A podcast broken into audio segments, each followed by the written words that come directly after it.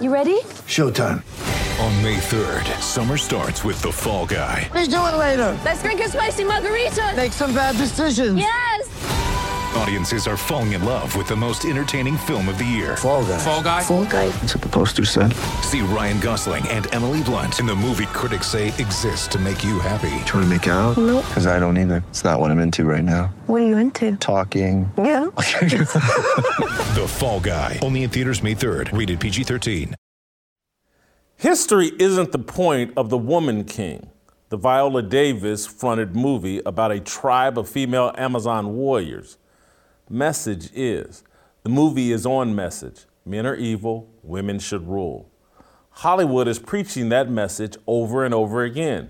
You can see it in the HBO show, House of the Dragon. You could see it in The Black Panther, the movie that really inspired The Woman King, which is an ode to black grandma magic. China wants American men emasculated. It's using Hollywood to achieve that goal.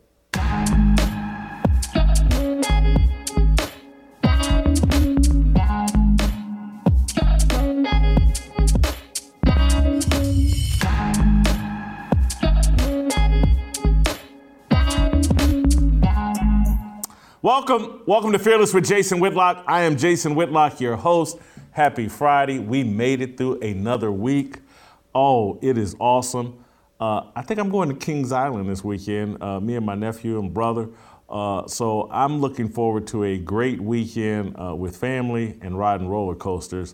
Uh, but before I do that, I'm going to take you guys on a roller coaster ride, a fun roller coaster ride today on this Friday edition of Fearless. Delano Squires, Shamika Michelle will be here. Uh, we'll talk about uh, the movie I saw last night and that Shamika and uh, Delano saw as well, The Meemaw King. Uh, I'm sorry, the, the Woman King. I call it Meemaw because Viola Davis is damn near 60 years old and she's the star and she's beating up men and all this. Mo- but the other thing, b- before I get to that, and I got a fire that I'm going to start as it relates to Black Grandma Magic and the Woman King. Give me a few minutes just to talk a little bit about uh, the Thursday night football game. Uh, I want to get this take in before I start this fire, and Shamika and Delano and I talk about the Woman King. Uh, I want to talk about Amazon's debut of Thursday night football um, that featured Al Michaels and Kirk Herbstreit and the Kansas City Chiefs and the uh, Los Angeles Chargers. And, and there's basically one main point that I wanted to make, and it's important that I make this point because it, it highlights why you and all your friends and everybody you know should be watching this show and why you can't rely on corporate mainstream media. No dis- I thought Al Michaels and Kirk Herbstreit did a great job. I enjoyed the Amazon broadcast. It was terrific. I'm basically talking about the rest of the media, the people that you count on to analyze sports for you and to tell you what's really going on. There's a reason why you should be watching this show because I can make you smarter than all of your friends. Because I will talk about the things. It's not that I'm brilliant, but I'll just talk about the things everybody else in the media isn't authorized to talk about their, their handlers won't allow them to talk about. And something very, very interesting happened last night during that Chargers Chiefs game. Something very important happened. That because I've said this for years, the NFL, the NBA, all these live sports, all they are are TV shows. They're no different than whatever your favorite TV show is right now. If it's House of the Dragons, if it's uh, reruns of the Cosby Show or Martin Lawrence. That's all the NFL is. And you know what they do on TV shows? They write people and characters in and out of the script. And we saw that last night. No one else is going to tell you this. Eric Bieniemy, the alleged offensive coordinator of the Kansas City Chiefs, he's been written out of the script. If you watched that game last night, and I, I watched every drop of it except for the first four minutes. Maybe it was talked about in the first four minutes and I missed it. Because again, I was at the Woman King, had to come home, get settled, and then watch uh, the Amazon, and I missed the first four minutes of the game. And so maybe it was discussed. But I don't think it was. And if it was, it wasn't discussed the way it used to be. Eric Bieniemy, the alleged offensive coordinator, he's been written out of the script. All the whole Andy Reid and the Chiefs trying to promote Eric Bieniemy as the next, the next great coaching legend, the heir to Tony Dungy's throne, the heir to Vince Lombardi's throne. Uh, last night, they weren't talking about Eric Bieniemy. They weren't showing, they weren't flashing to the sidelines, showing Eric Bieniemy pretending to call plays. Everything last night was about Andy Reid, Patrick Mahomes, and Andy Reid calling plays and running that team. Everything. Eric Bieniemy has been de-emphasized because they're done with it. They couldn't pawn him off on another organization like they've tried the last three years, and so they've written him out of the script. All of that is controlled by the NFL teams. Andy Reid, who are Bill Belichick, they get to tell, they get to green light whoever on their staff they want the television networks to talk about and focus in on. And so for the last two or three years, the Chiefs were having a concerted effort to try to promote Eric Reid, um, uh, Eric Bieniemy, up off their staff and get someone to uh, take him on as a head coach. It's a very clever way of firing people. CNN, again, this is how TV works. We just saw it with CNN not with a promotion, but with a demotion. Don Lemon, CNN wants him up off their air. They just took him off his primetime TV show and demoted him to a morning show, New Day. He and two other women, uh, two other Don, Don Lemon and two women, not other women, are going to be hosting a morning show on CNN. They want Eric, uh, they want Don Lemon to quit at CNN. They're saddled with his contract, and so they don't want to fire him and have to pay him off and eat all that money. And so they've put him in hospice on their morning show until he quits. He's been demoted and de emphasized and written out of their prime time uh, script until he quits. That's the end game here. Either his contract will run out and they'll just be, oh, we couldn't renew a contract with him, or Don Lemon, out of pride, will take 65% of the money left on his contract to walk away because that's what CNN wants. They're writing Don Lemon out of the script at CNN. No different than the Kansas City Chiefs and the NFL are writing Eric Bieniemy out of the script, and that's why he was not discussed last night he's been de-emphasized. They couldn't pawn him off. This whole, all the media that has spent all these years, oh, Eric Bieniemy, he deserves a head coaching job. He's the greatest head, the great. He's getting screwed over because he's black, and if the NFL wasn't racist, they've been selling that nonsense forever. Meanwhile, the Houston Texans hired Lovie Smith off the scrap heap, uh, hired Dave Culley, uh, a 40-year NFL assistant the, the NFL has no problem hiring black head coaches. I don't care what you hear on TV, how racist they are, and all. Race isn't the issue. We've talked about it on this show. I've talked about it in writing. Culture is the issue. You start, you plug all of these men into this emasculated victimhood culture that has been pushed on black people. You don't produce leaders that way. And that's why black men are struggling to get NFL head coaching jobs because they've been forced into a culture that does not prepare them for leadership. That's Eric Bieniemy's problem. And that I wanted to get that off my chest because it's connected to the conversation we're going to have about the woman king. Black people are living in a matriarchal culture here in America. A matriarchal culture does not produce high quality black male leadership. Period. End of story. And either we can deal with that fact and correct it, or we can continue to be cowards and whine and cry and call everybody racist and, and, and say, oh, it's the white man's fault for X, Y, and Z. It's our fault for maintaining and buying into a matriarchal culture.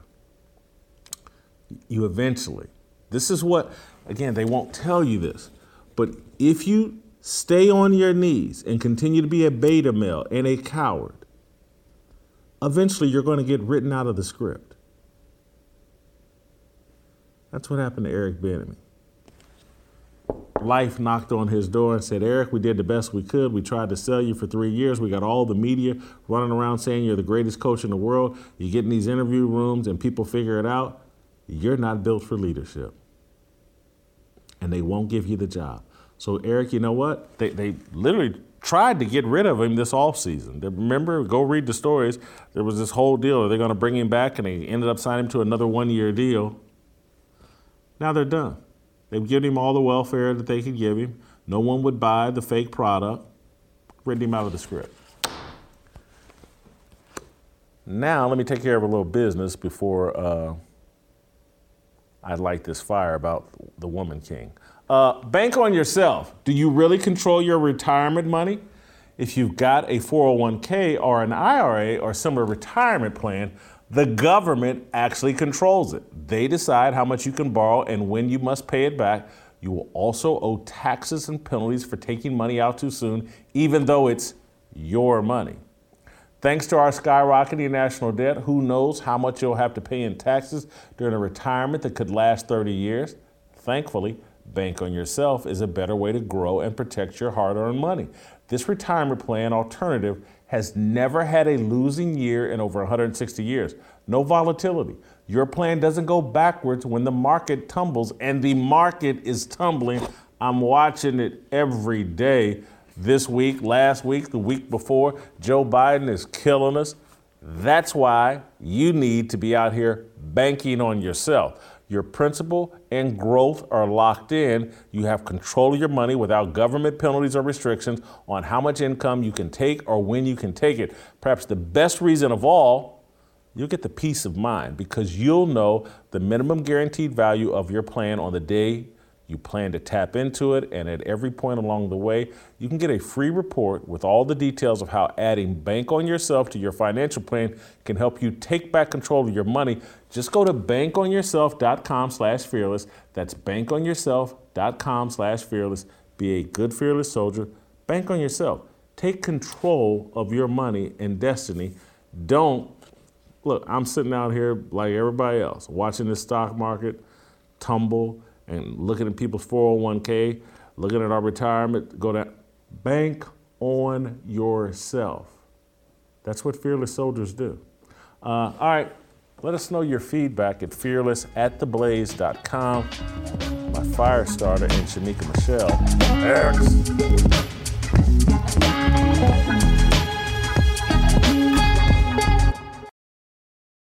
Hollywood has abandoned new ideas in favor of prequels that repackage and reinforce China approved themes. It's a technique employed by ministers and coaches. Effective leaders find new and compelling ways to say the same thing day after day. A Christian minister uses the Bible's 66 books and 31,000 verses to convey a simple message We need Jesus. Right now, Hollywood is hyper focused on a simple message selling a different savior woman. The Viola Davis fronted The Woman King purports to be a based on true events drama about a group of amazing female warriors in Africa.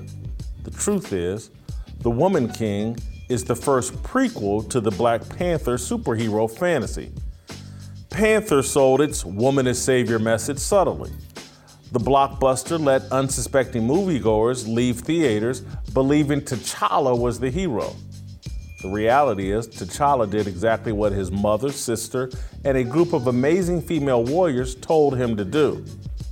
T'Challa was a robot, a system quarterback programmed by a female coaching staff. The prequel, The Woman King, is far less subtle. 57 year old Viola Davis is Dahomey Africa's Black Panther. After watching the movie Thursday, I wanted to hashtag Black Grandma Magic. Why not call it the Meemaw King? That's the point.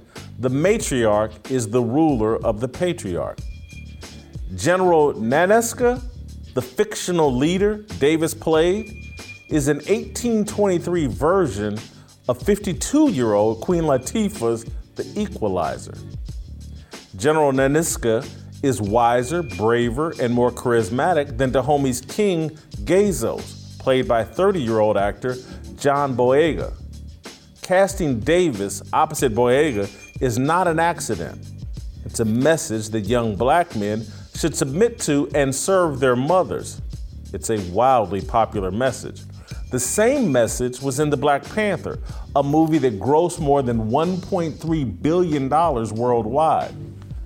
That's why I consider The Woman King a prequel. Hollywood is hoping to ride the emasculated black man narrative to box office glory. It worked in The Black Panther. The Meemaw King is doubling down on the narrative. King Gazos' top servant is a gay man who makes RuPaul look masculine. General Nanisca and her troops outsmart and trounce their male rivals. Factual history tells a much different story than the fantasy spun in The Woman King. In the movie, General Nanisca convinces King Gazos to abandon the slave trade and the female warriors thwart the white colonizers. It's all fantasy. The French routed the Amazon warriors, and the British forced Dahomey to give up the slave trade in the 1850s. History isn't the point of The Woman King. Message is. The movie is on message. Men are evil. Men raped and tortured Nanisca when she was young.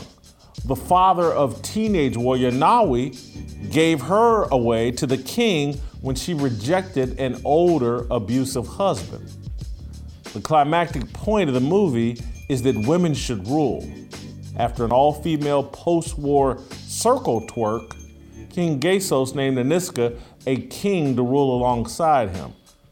Hollywood is preaching that message over and over and over again. A month ago, HBO launched its Game of Thrones prequel, House of the Dragon.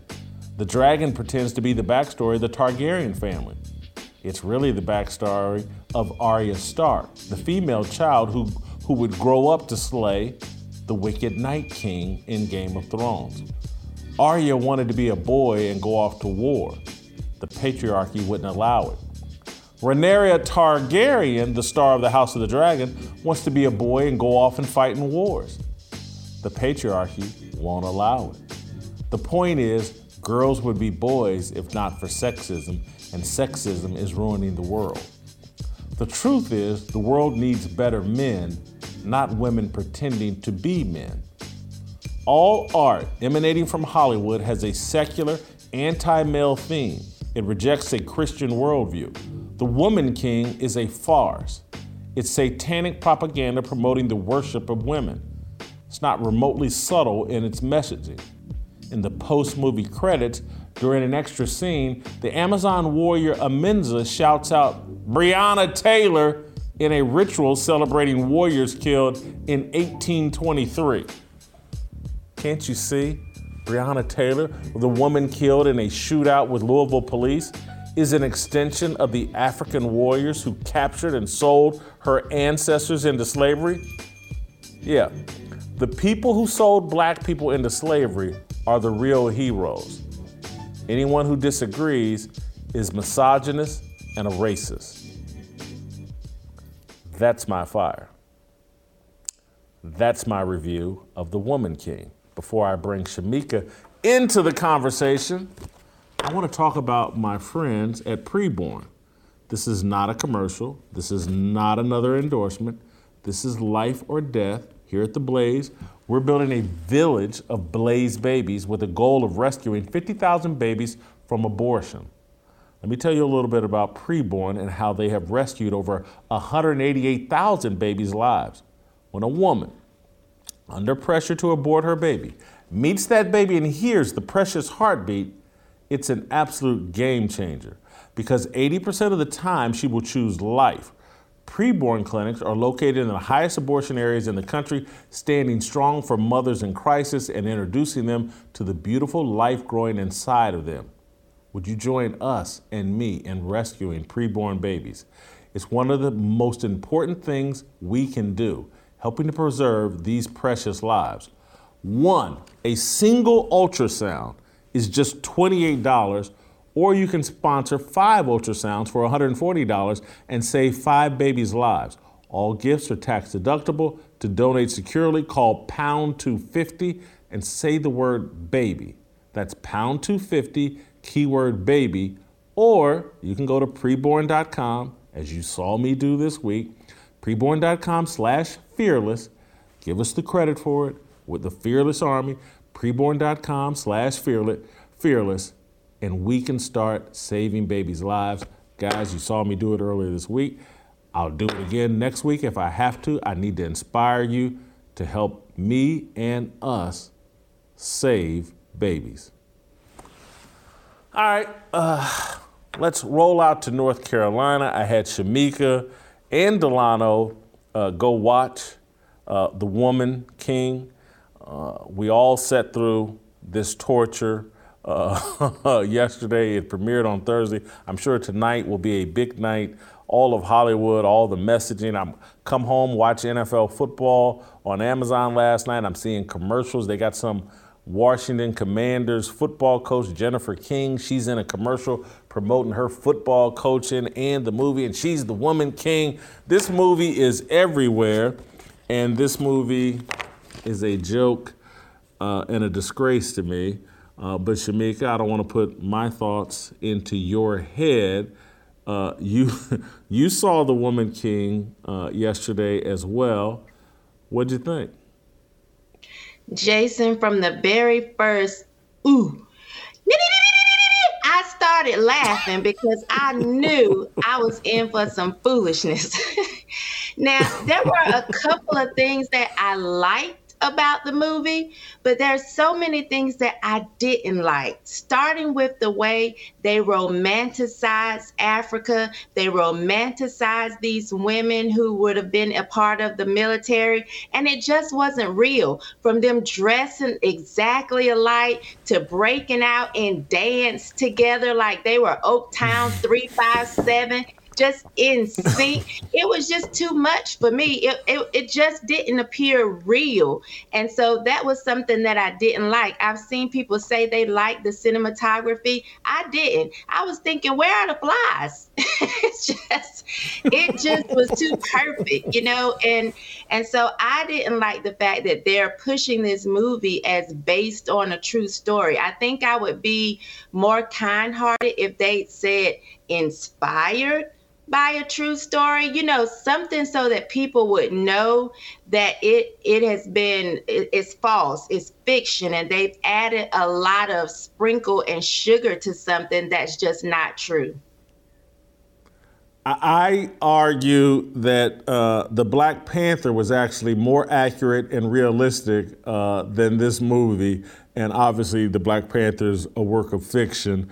Uh, you said something though interesting that uh, I hadn't heard you say in our discussion earlier today. There were things you liked about the movie. Uh, in, the, in the interest of fairness, uh, please expound. So, as a mom, I went to the movie with my oldest daughter. I like the whole fantasy fiction part of the mother daughter relationship, fighting for each other and, you know, making sure they came back. There was a part when, uh, the the Meemaw King, as you said, was getting whipped, and my daughter was like, "Where's her daughter?" So you know, it just like she expected the daughter to come in and and rescue the mother, and so that part, the whole fantasy fiction part of that, was just fun. So I like that aspect of it, And I also like that they confirmed what we say on this show a lot, which I think will go unnoticed that when you choose as a woman to step into a masculine role, you have to deny your very nature. Now, there was one part where the little young warrior was asking, like, why can't we be involved with men? And the one, the older warrior was saying, you know, when you fall in love, it makes you weak. And even just the feelings that she had for the you I think when we talked, you call him uh, Colin Kaepernick.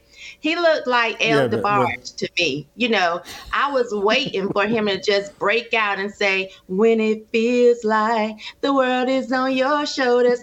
But the way she had affection for him, and it was like she wanted to be with him, and how she had to deny those feelings to just walk away and know that she could never be with him. I was like, see, you know, that's what we talk about. You have to deny your very nature as a woman when you step into these masculine roles. You know, you, you mentioned the Colin Kaepernick character. I'm uh, the African Dahomian. Uh, I think his mother was was black and his father was white, and that that was just one of the things that was just like, oh, here we go. Uh, why why are we forcing this into it? And and then he's all swole up like he just got out of prison or just left 24 hour fitness, and and somehow he's the only the the African Dahomian is the only honorable man in the movie. That's Correct. what pissed me off. And again, just I I think everybody knows I'm clear on this. No problem with interracial dating, interracial babies, any of that. But for the grace of God, or you know, there go I. Don't have a problem with.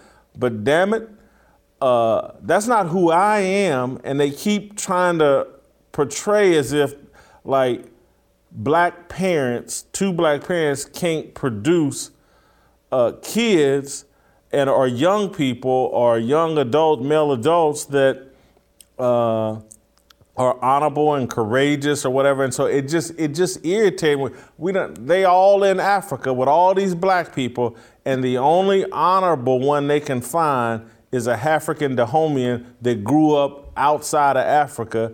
It was offensive to me that the, the Kaepernick character offended me.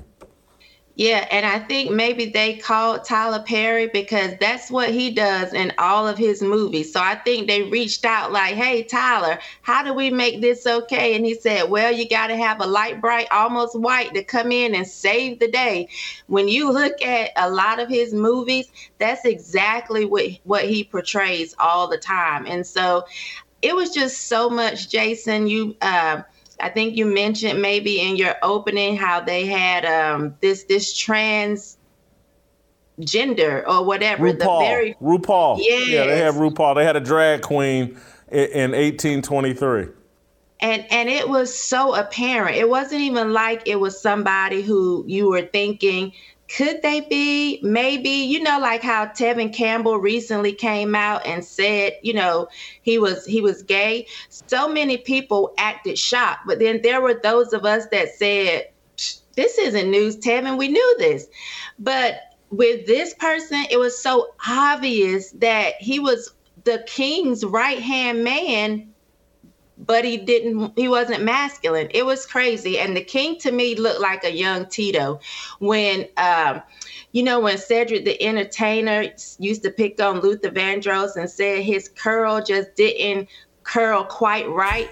I was trying to figure out what is going on with this man's hair because it just didn't curl quite right. It was just so much that was wrong with this movie. It was almost like a comedy because they went to the extremes um, and those people that have common sense will see right through it. It was it was funny to me. I, I- I'll say this about the cinematography. Uh, I don't know if anybody broke a sweat. They did a lot of fighting, uh, a lot of running around Africa, and no one broke a sweat. Uh, the Right. cardio over in Africa in the 1820s, or the air conditioning, was uh, top rate. but Yes. but the, the other, you know, you had the RuPaul deal, you, you, you had the Colin Kaepernick deal. The other thing I just couldn't get my mind wrapped around is just like Viola Davis, and and maybe they're casting her as if she's 45 or 40 in the movie, but I'm sorry, that's a 57 year old woman. And at no point was I not thinking this is a 57 year old woman that's running around Africa beating up men, big old swollen up men. And I'm just, I'm just not buying this. I mean, that, that, that scene, that's what the comedy was to me. I'm like, this old woman running through Africa. And, and then there was a couple, it looked like they didn't focus long, but I don't know if you caught it. It looked like Lizzo was part of this army as well. Uh, I saw I saw some woman with some big old calves, wasn't very tall, and I'm like, Lizzo's out here. She's part of the what do they call them, the Ojoji or whatever. I'm like, they really wild with it. I mean, what these women can do, I guess, in the 1820s, I, I you know, I We know some 57 year old women. I'm 55. Uh, they not out, and, and maybe that just speaks to how out of shape we are. But I just don't know. They run around. I, it looked like it was a fantasy movie more than it was reality.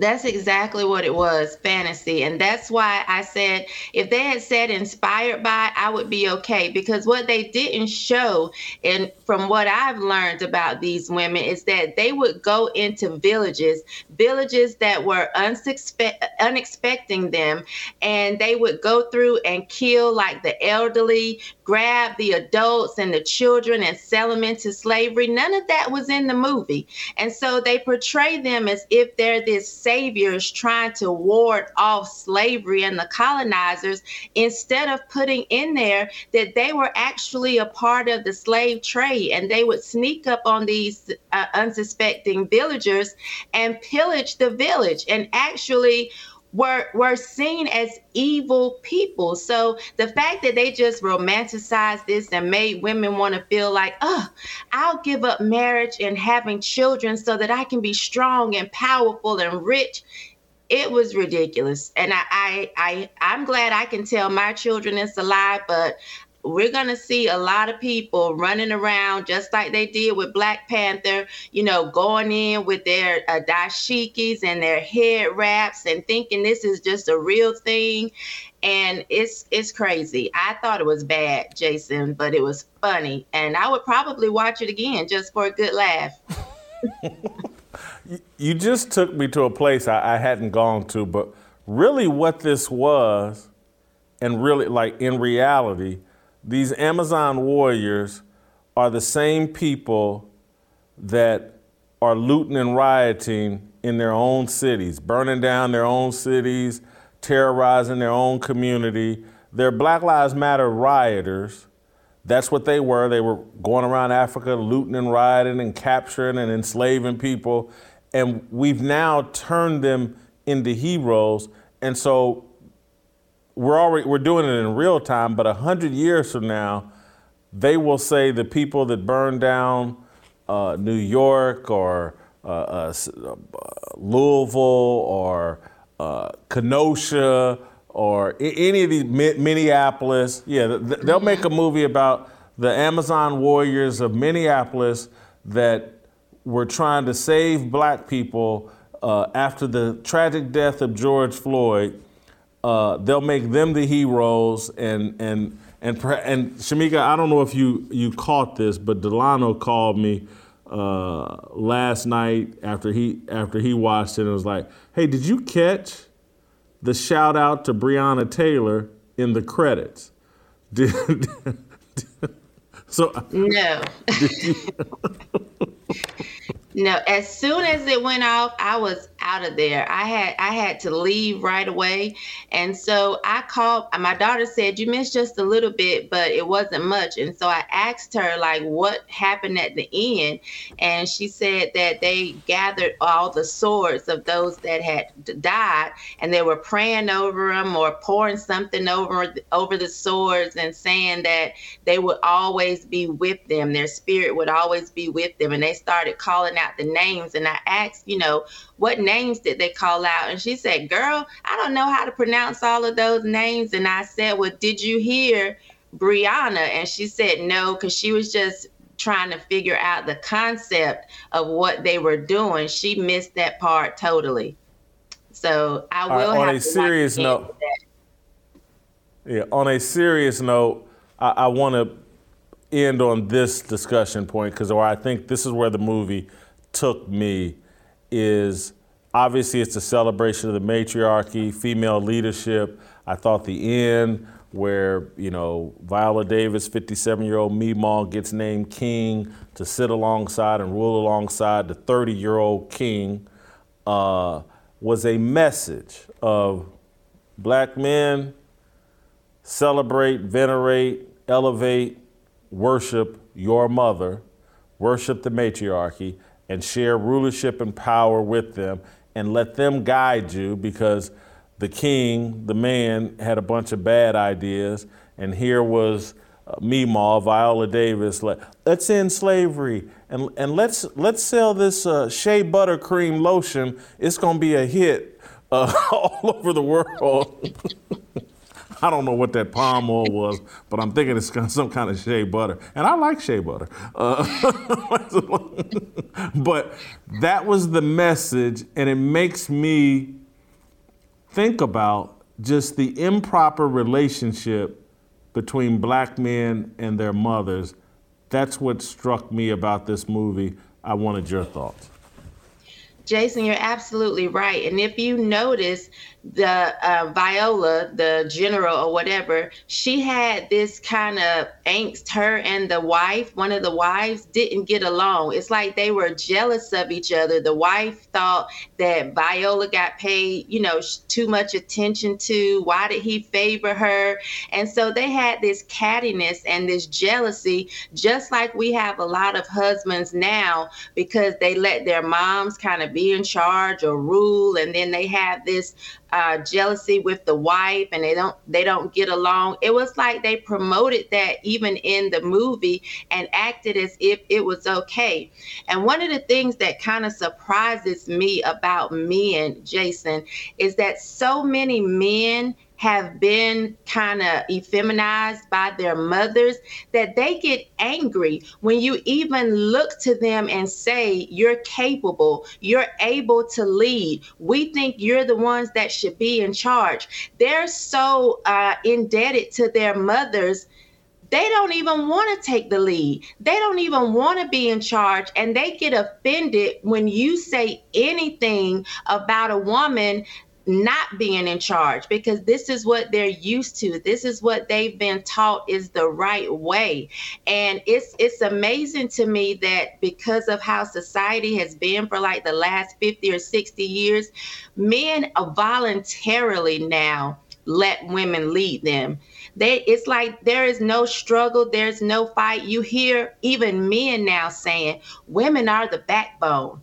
Where we're the only group of people that have said women are the backbone of the community. We're the only group of people that act as if men are not valuable. Men shouldn't be in charge. It's all the woman, the woman, the woman. No other group of people does this, but we do it. And we will readily say women are the backbone. That's foolish. But not only is it foolish for us as women to think that, it's crazy now that you have so many men buying into it. Like when you see this whole men for Stacey Abrams, what has she offered you all? Why is it that you're willing to bow down and worship this woman who doesn't even have a solid plan to build you up as black men in the community? Where is this coming from except that their mothers taught them, I can't say well, but taught them effectively that put your nuts on the chopping block. We don't need you to be masculine. We don't need you to be in charge. We don't need you running things that now so many men are just easily bowing to it. Just like when you saw uh, in The Woman King when she defied the king and went out and did what she wanted to do, even after he told her, No, you will not go after these other warriors that were captured. She did it anyway. And then came back and was honored in her disobedience. So this is this is what happens in real life. So it was so much played out in this, so much that can be broken down that you have to go into it with the eyes of knowing this is propaganda and this is exactly what they're uh, pushing on our community. The the thing that I left there sad, and I, my theater was mostly empty. And there were maybe six, ten of us in the theater. But I think a lot of people are going to go see this this weekend, and the whole thing is going to go right over their head, and they're going to see it. Great movie, inspirational. This is what we need to be. It's going to confirm in their mind turnover leadership to Stacey Abrams, Keisha Lance Bottom. You know, the, the, the, whole scene at the end, uh, the way I see a lot of people interpreting when she went and sat on the throne next to him and he's sitting there. I'm just, the thing I, I, was like, in most people's mind, they go, that's Barack and Michelle. Mm. Oh my God, that's that's the uh, Barack and Michelle. That's what you got there, and I I, I I'm t- I'm trying to avoid the cynicism and skepticism, but I'm just like, I don't can can our culture, this culture is so matriarchal, can it be fixed? Is there you know, because because again, I just keep asking, like, it, okay, if you're the backbone and your leadership is so great, and and you're the, let's go to the scoreboard. Let, mm. let, let, let and, and particularly for black men, go to the scoreboard. We are getting destroyed in every category, falling mm. further and further behind financially, educational wise, uh, leadership positions and corporate positions. The, the black heterosexual man is falling farther and farther behind. What are your rewards for hopping on board with the matriarchy? I guess it's peace at home with your woman because if you don't, she's going to put you in the spare bedroom or out on the couch, I guess. And so there's some instant gratification, I guess, for hopping on board. But when I look at the rest of the scoreboard, we're getting wiped out. Yes, and it may be some instant gratification, but I talk to a lot of men that are miserable and they aren't happy, you know, with life, but they also don't understand part of your unhappiness is because you have bowed to the matriarchy.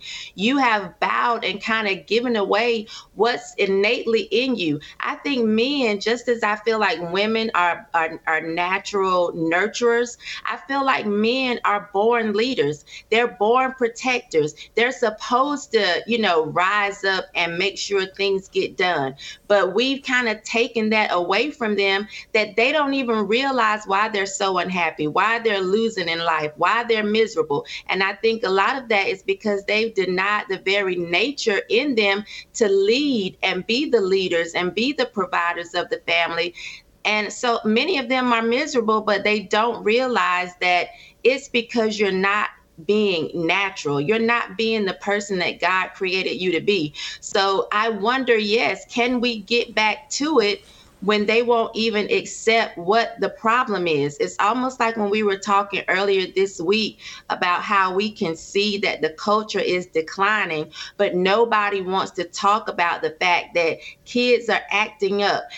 Uh, you know, talk about the crime in the black community and how it's black people always fighting other black people or fighting Asians or you know doing this. We don't want to talk about the hard things. And so until men actually grasp the fact of who they were created to be, it's I don't I don't know if it's going to be a change because they're going to continue to uh, let women lead, and we're just going to continue going down a dark road. I think there are those of us that see the issues, but you know, a lot of times we're looked at as crazy, you know, and it's not even it's not a bad thing. Like so many times you'll say, well, maybe I'm just a misogynist or maybe I'm sexist. I don't even see that from you. One of the things that I loved when I first came to work for you were uh, was you saying that you were a benevolent dictator. I think that's a good thing personally. You you know, and you giving me a platform to speak. You're always kind, but you have things that you want done and you want them a certain way.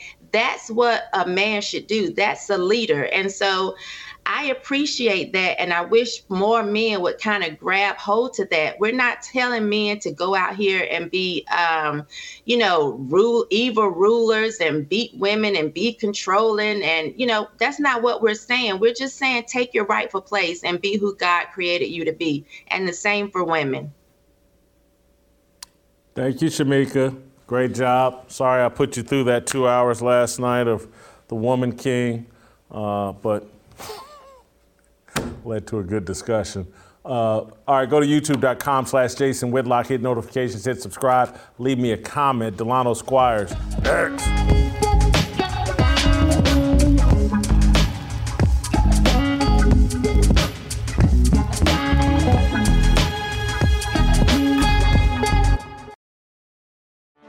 Get ready for the greatest roast of all time the Roast of Tom Brady, a Netflix live event happening May 5th.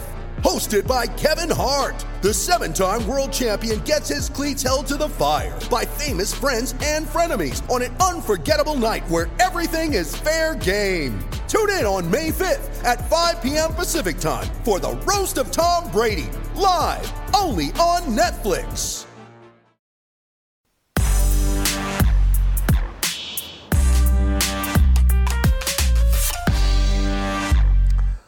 All right, welcome back. Uh, perfect way to end a Friday show uh, with the smartest man on the show, Delano Squires, and talking about uh, the movie that uh, Shamika and I just uh, finished talking about. But uh, last night or yesterday or at some point, maybe the day before, I, I reached out to Delano. I said, hey, man, can you go watch The Woman King on Thursday? Because we want to talk about it. I want to get I want to get your take on it. So uh, we're going to invite Delano into the conversation, and we'll start here, Delano.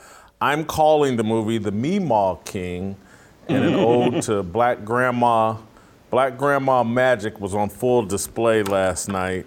I, I, I really believe the, the, the message uh, to this movie was to all men, but to black men in general submit, bow down, worship uh, your black mother, uh, serve her, empower her, elevate her, uh, submit to her will. And mm. I just don't think that's the right message uh, for black men or men in general.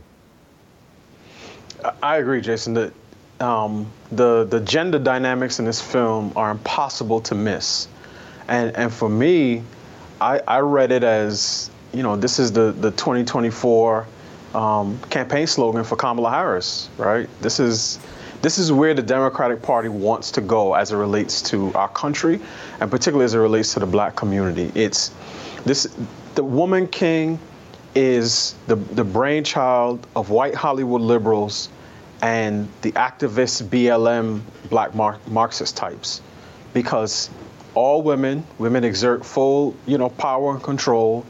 Um, the men are literally emasculated, castrated. Um, the, the, the male figure, the king, has no real rule or authority, right? He, he even elevates his general after she disobeys his order.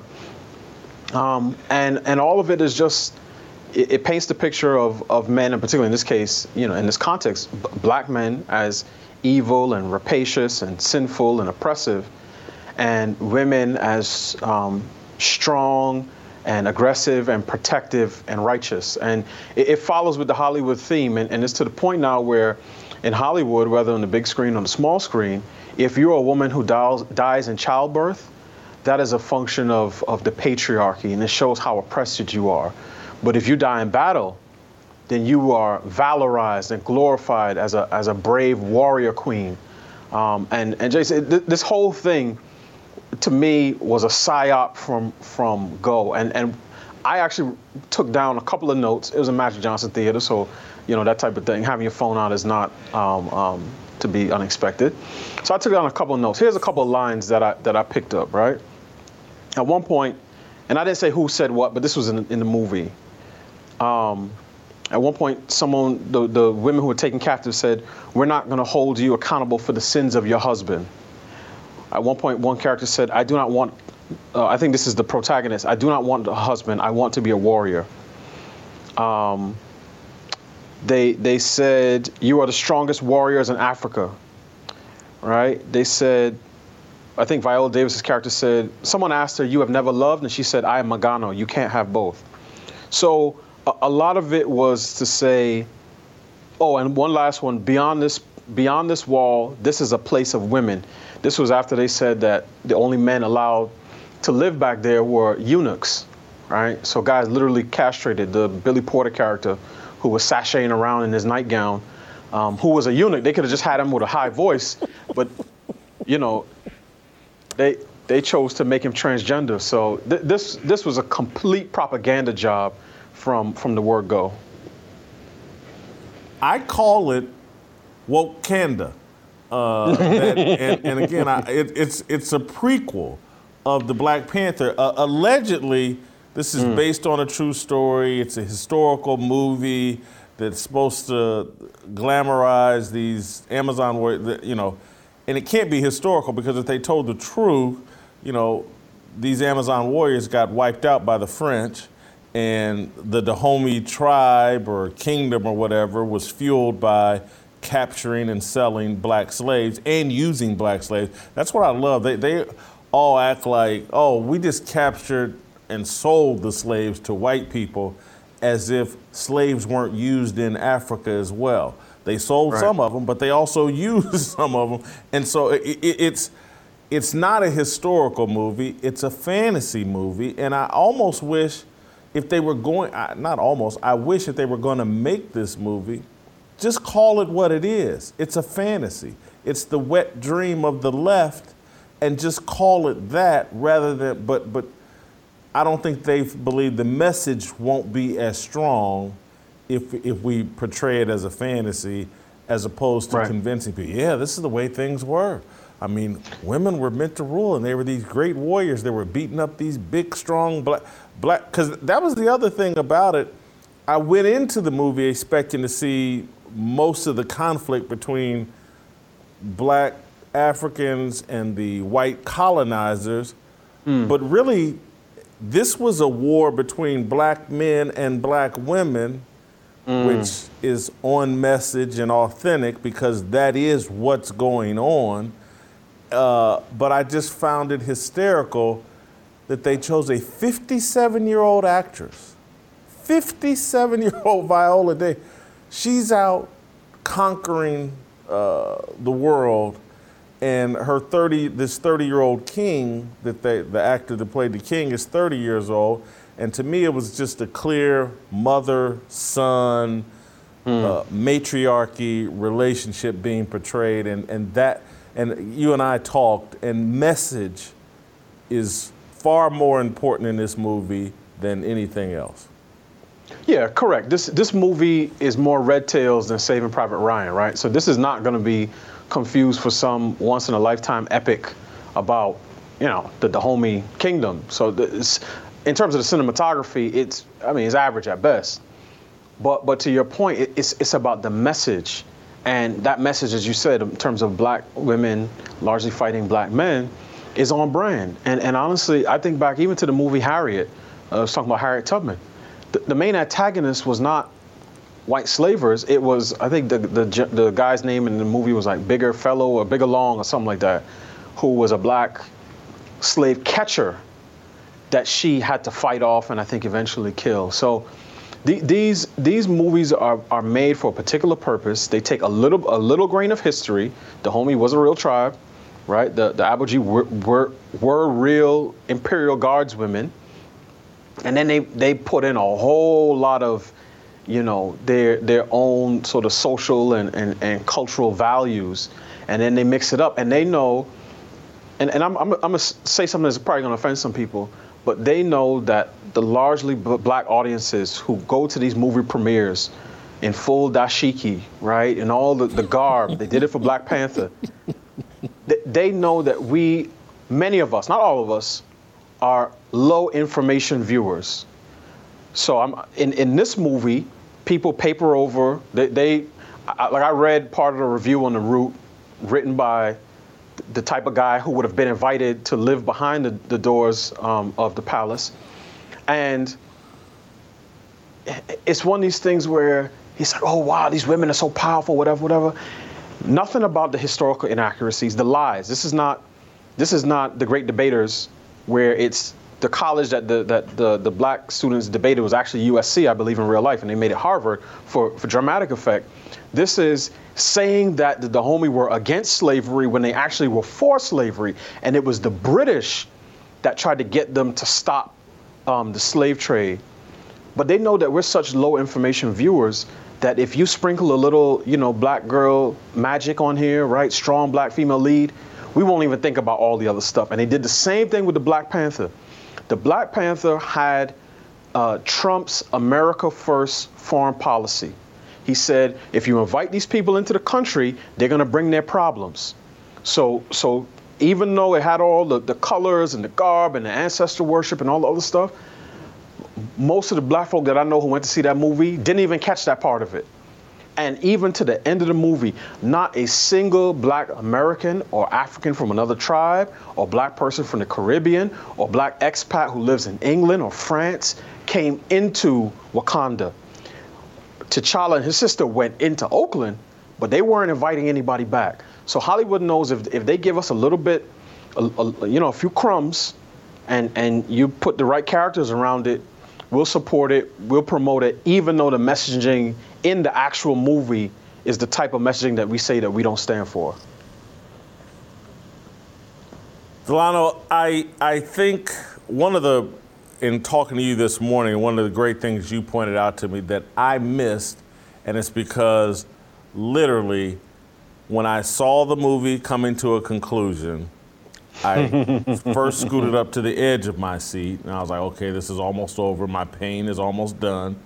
And then as I was like, okay, it's clear, there's maybe another 50 seconds, 60 seconds left. I stood up, walked down the steps, started exiting the theater, and then I turned around just so I could see the full thing. And so the last thing I see are uh, General N- Nanisca, uh, Nawi, the young girl, mm-hmm. and then I think it's the tall warrior Amenza. I think it's her name. Mm-hmm. Yeah. Mm-hmm. I see those three standing and looking over all that they've conquered, and then the next thing you know, the Woman King pops up, and I'm like, "It's over. I can leave. I can skip." and so I I left immediately. Didn't look back. Mm-hmm. Didn't want to see the credits. I didn't want to know who was fully responsible for this mess. But I think I left too soon because you pointed out to me, and please, because I, I can only take your word for it, or I didn't yeah. see it for myself. But there's a scene where basically, they, they after the, some of the credits roll, they shout out Breonna Taylor. Yeah, that's right, Jason. I, I stayed because I'm a glutton for punishment, and I was already there. So I said, you know, let me let me stay through the credits, and uh, uh, because I know the credits are oftentimes you, you may tease, you know, a sequel or, or some part of the plot may be revealed. And as you said, the, the, the tallest of the warriors, she was there. You know, there was a bunch of swords Menza. on the ground. Amenza, excuse me. She, she, was there. There were swords on the ground. Um, she was calling out some of the names of her fallen uh, compatriots, right? So it was, it was a scene similar to some of the ones that were earlier in the movie because they were clearly praying to their ancestors and she called out the, the one lady, I can't remember, I'm not good with names, but she was like the drill sergeant um, warrior who got killed in battle. And there was another name and another name. And then at the end, there was a dramatic pause. And then she said, Breonna. And then, and then it cut.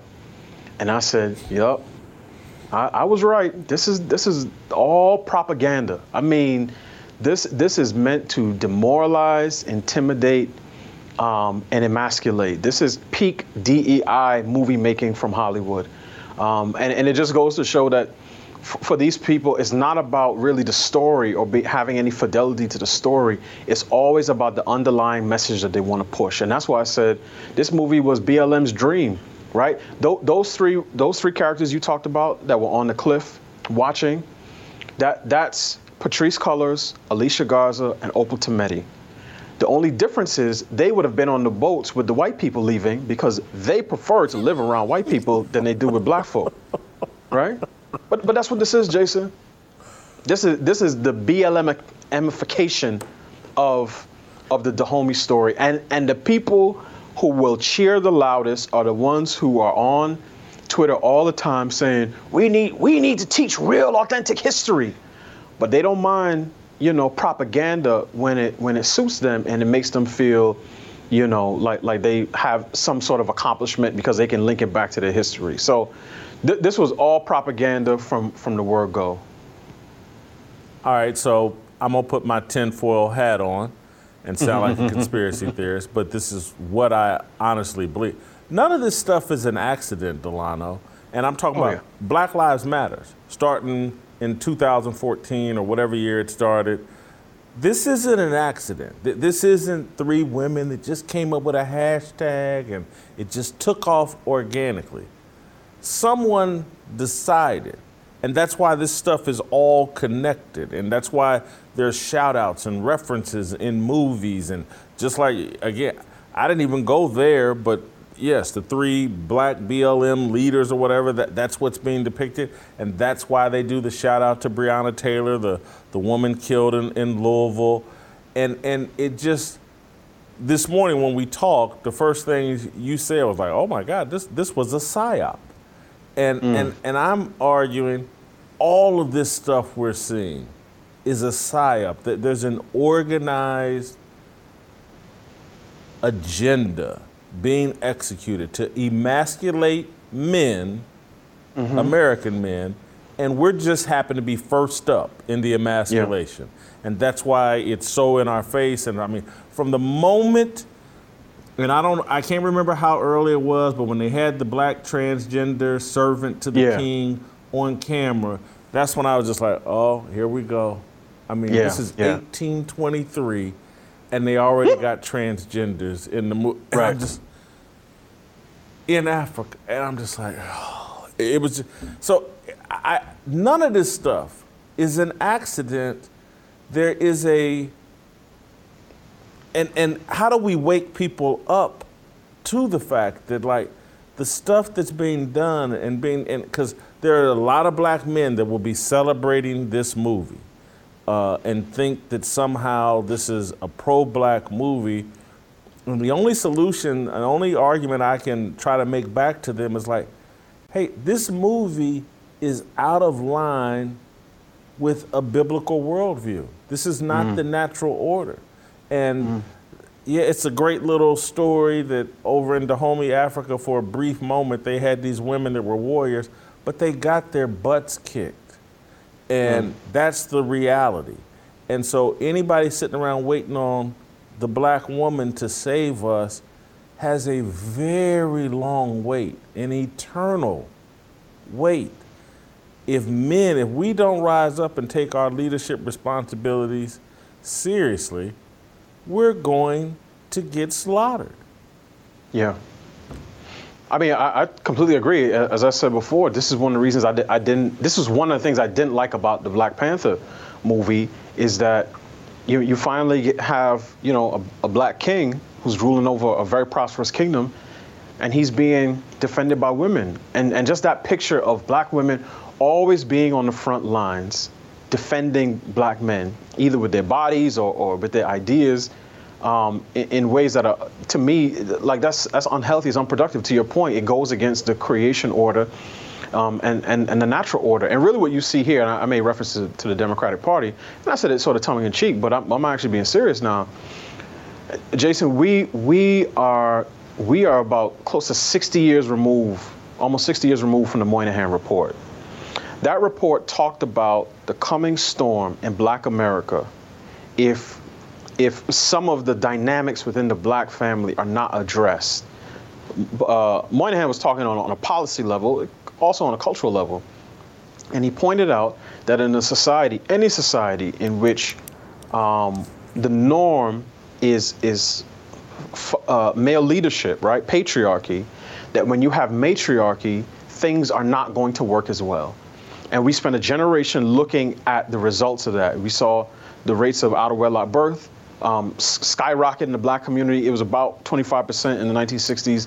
By the 80s, it had crossed over 50%. It's been holding steady at 70 plus percent um, f- for black Americans in general uh, f- for well over you know a decade. And in some communities, particularly um, among women who have less than a college degree, it's closer to 90 percent um, of, of children are born out of wedlock.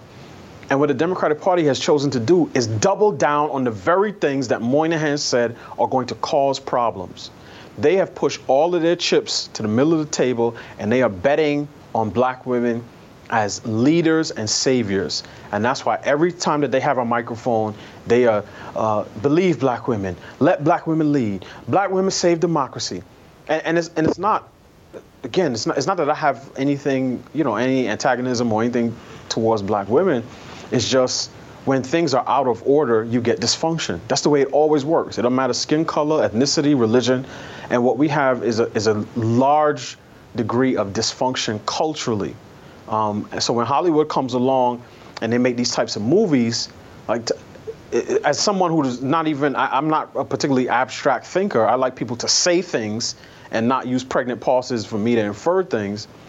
But to your point, when when I saw that character, the the the eunuch, I, I, channeled my southern wife. I said, "Oh, this is finna be some mess, man," because I because I know where this is going. Right? When you put it in that early, Jason, outside of that initial fight scene, the next three guys you meet are um, a dad who won't protect his daughter, an abusive potential husband, and, an, and a eunuch, an emasculated, a castrated eunuch.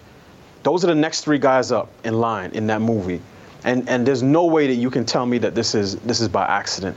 Now, if, if this was written by by a West African writer and they were true to the script and true to the storyline, taking some dramatic license, that would be completely different.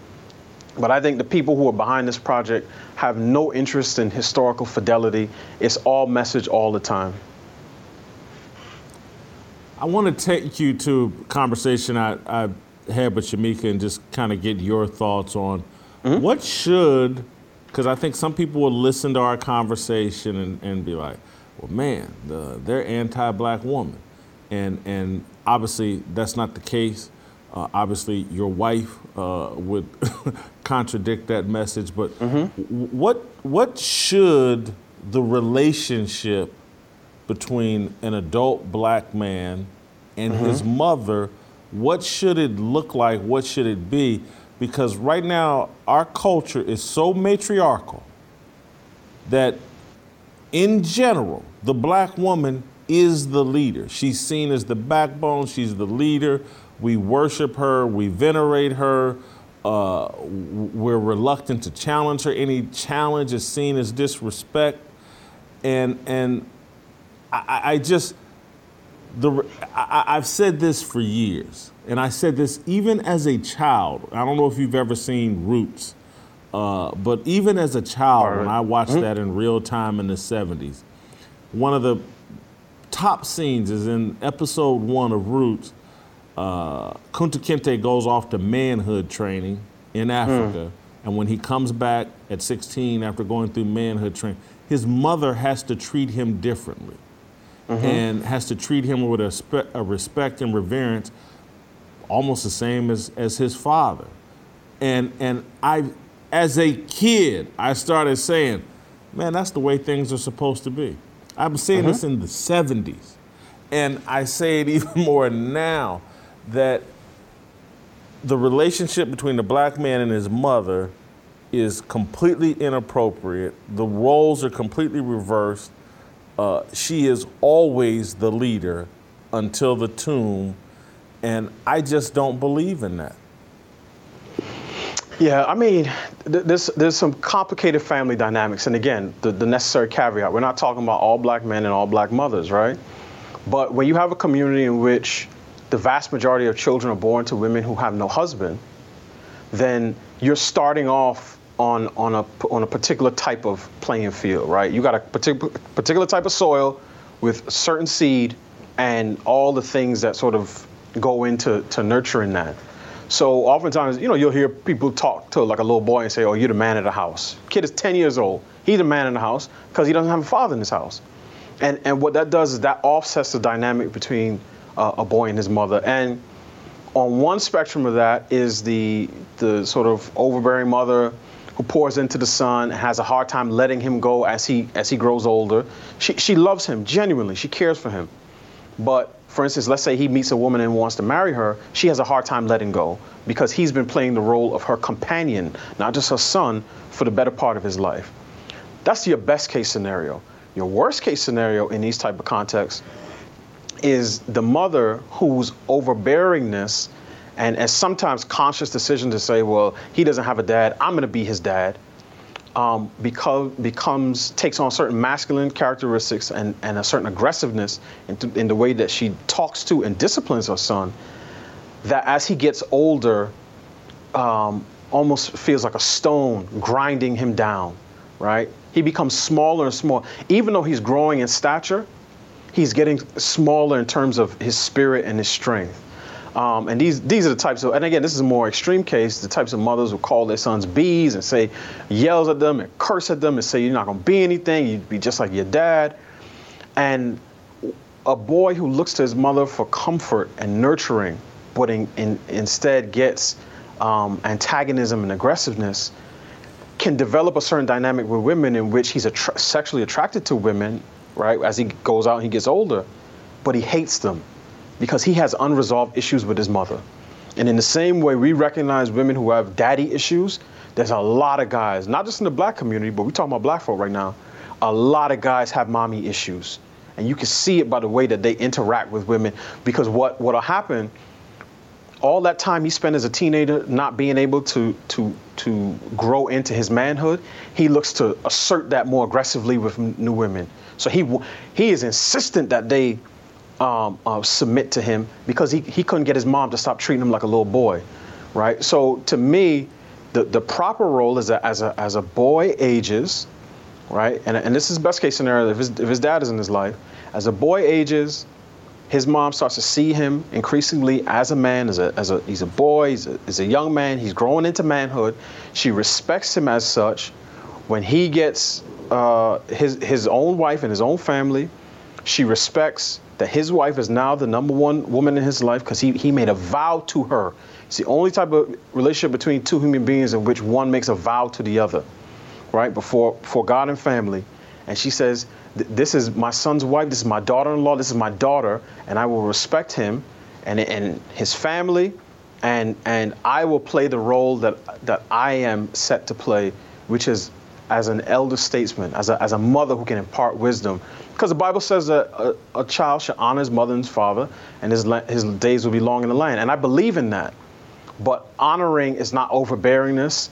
Honoring, you, you're, we are not, I am not to honor my mother by, by disrespecting my wife and making my wife feel as if my mom is really my number one girlfriend. That's not honor.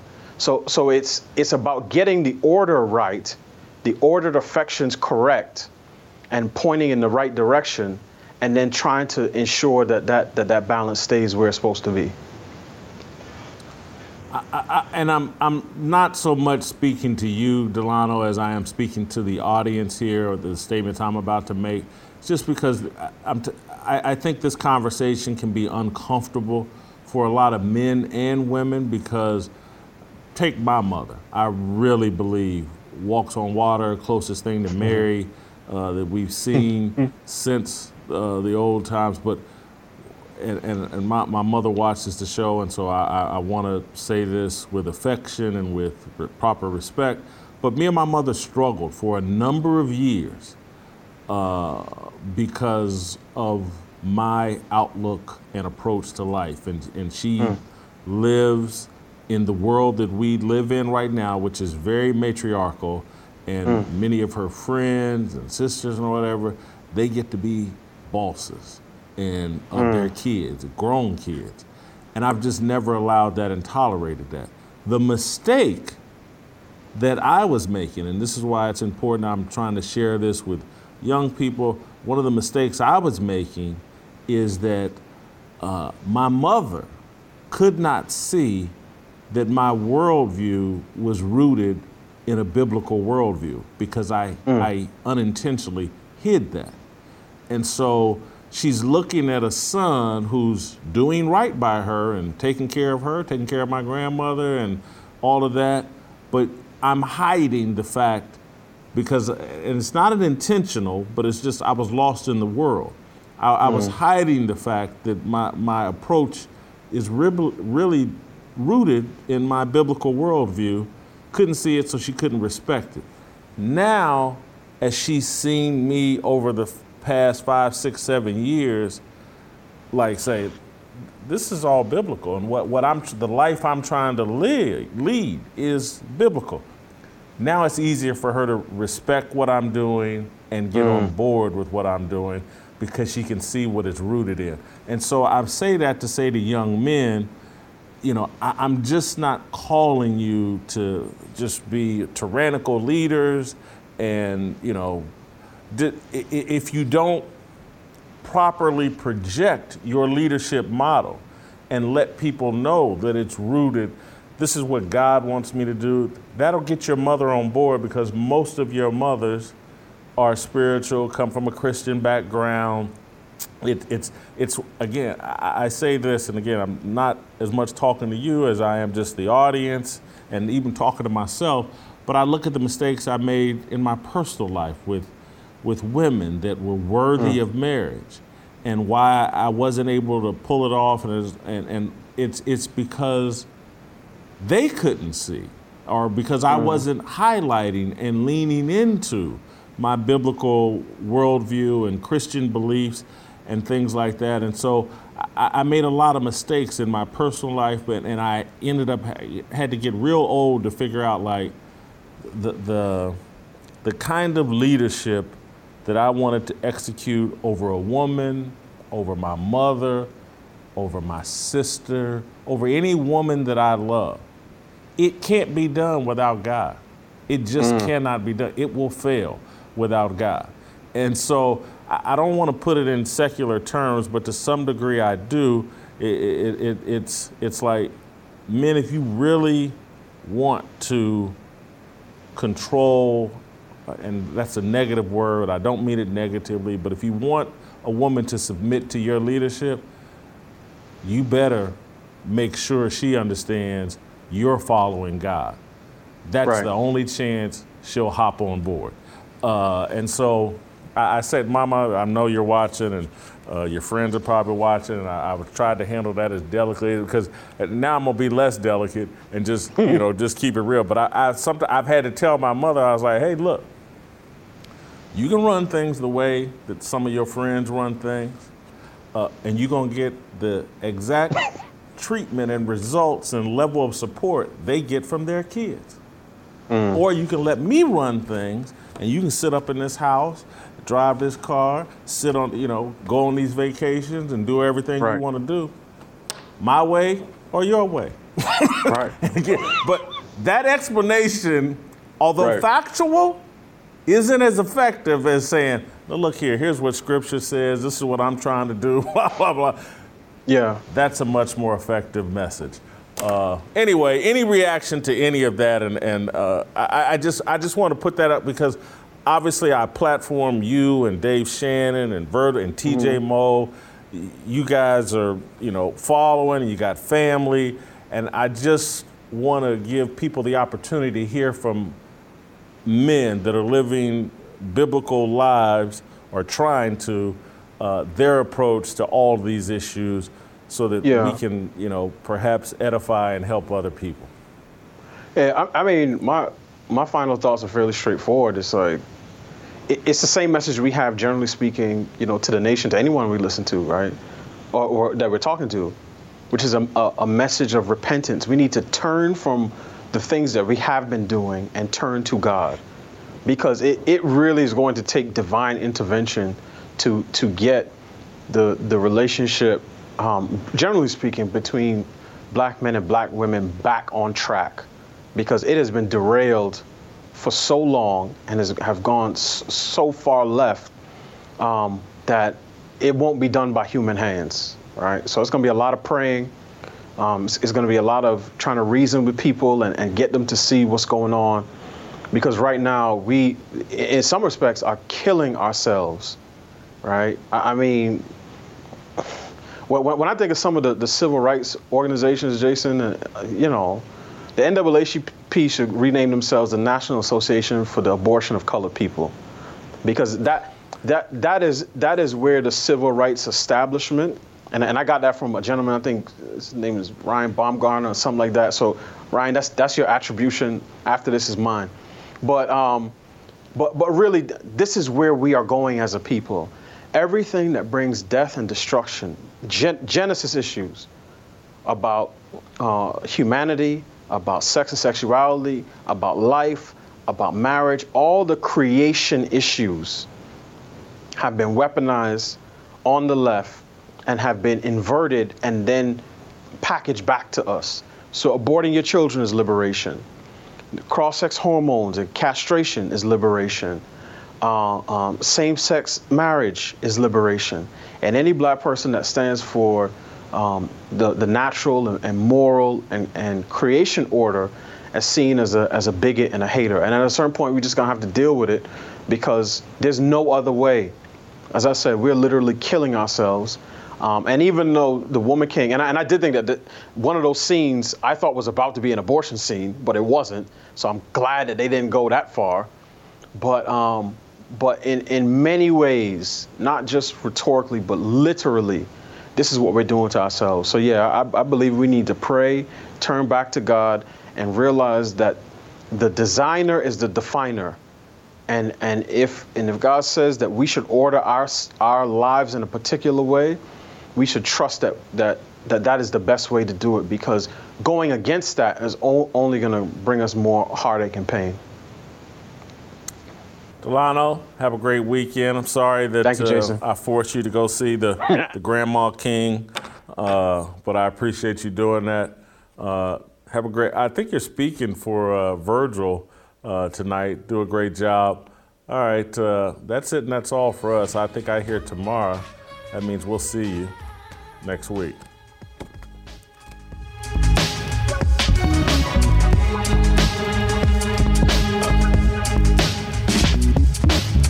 Looking for the right sign, looking like it's my time, feeling all kinds of free. These words are our religion, no regrets and our decisions. We all wanna go to heaven with freedom. It's my obligation, no hate, discrimination, raising up your hands for freedom.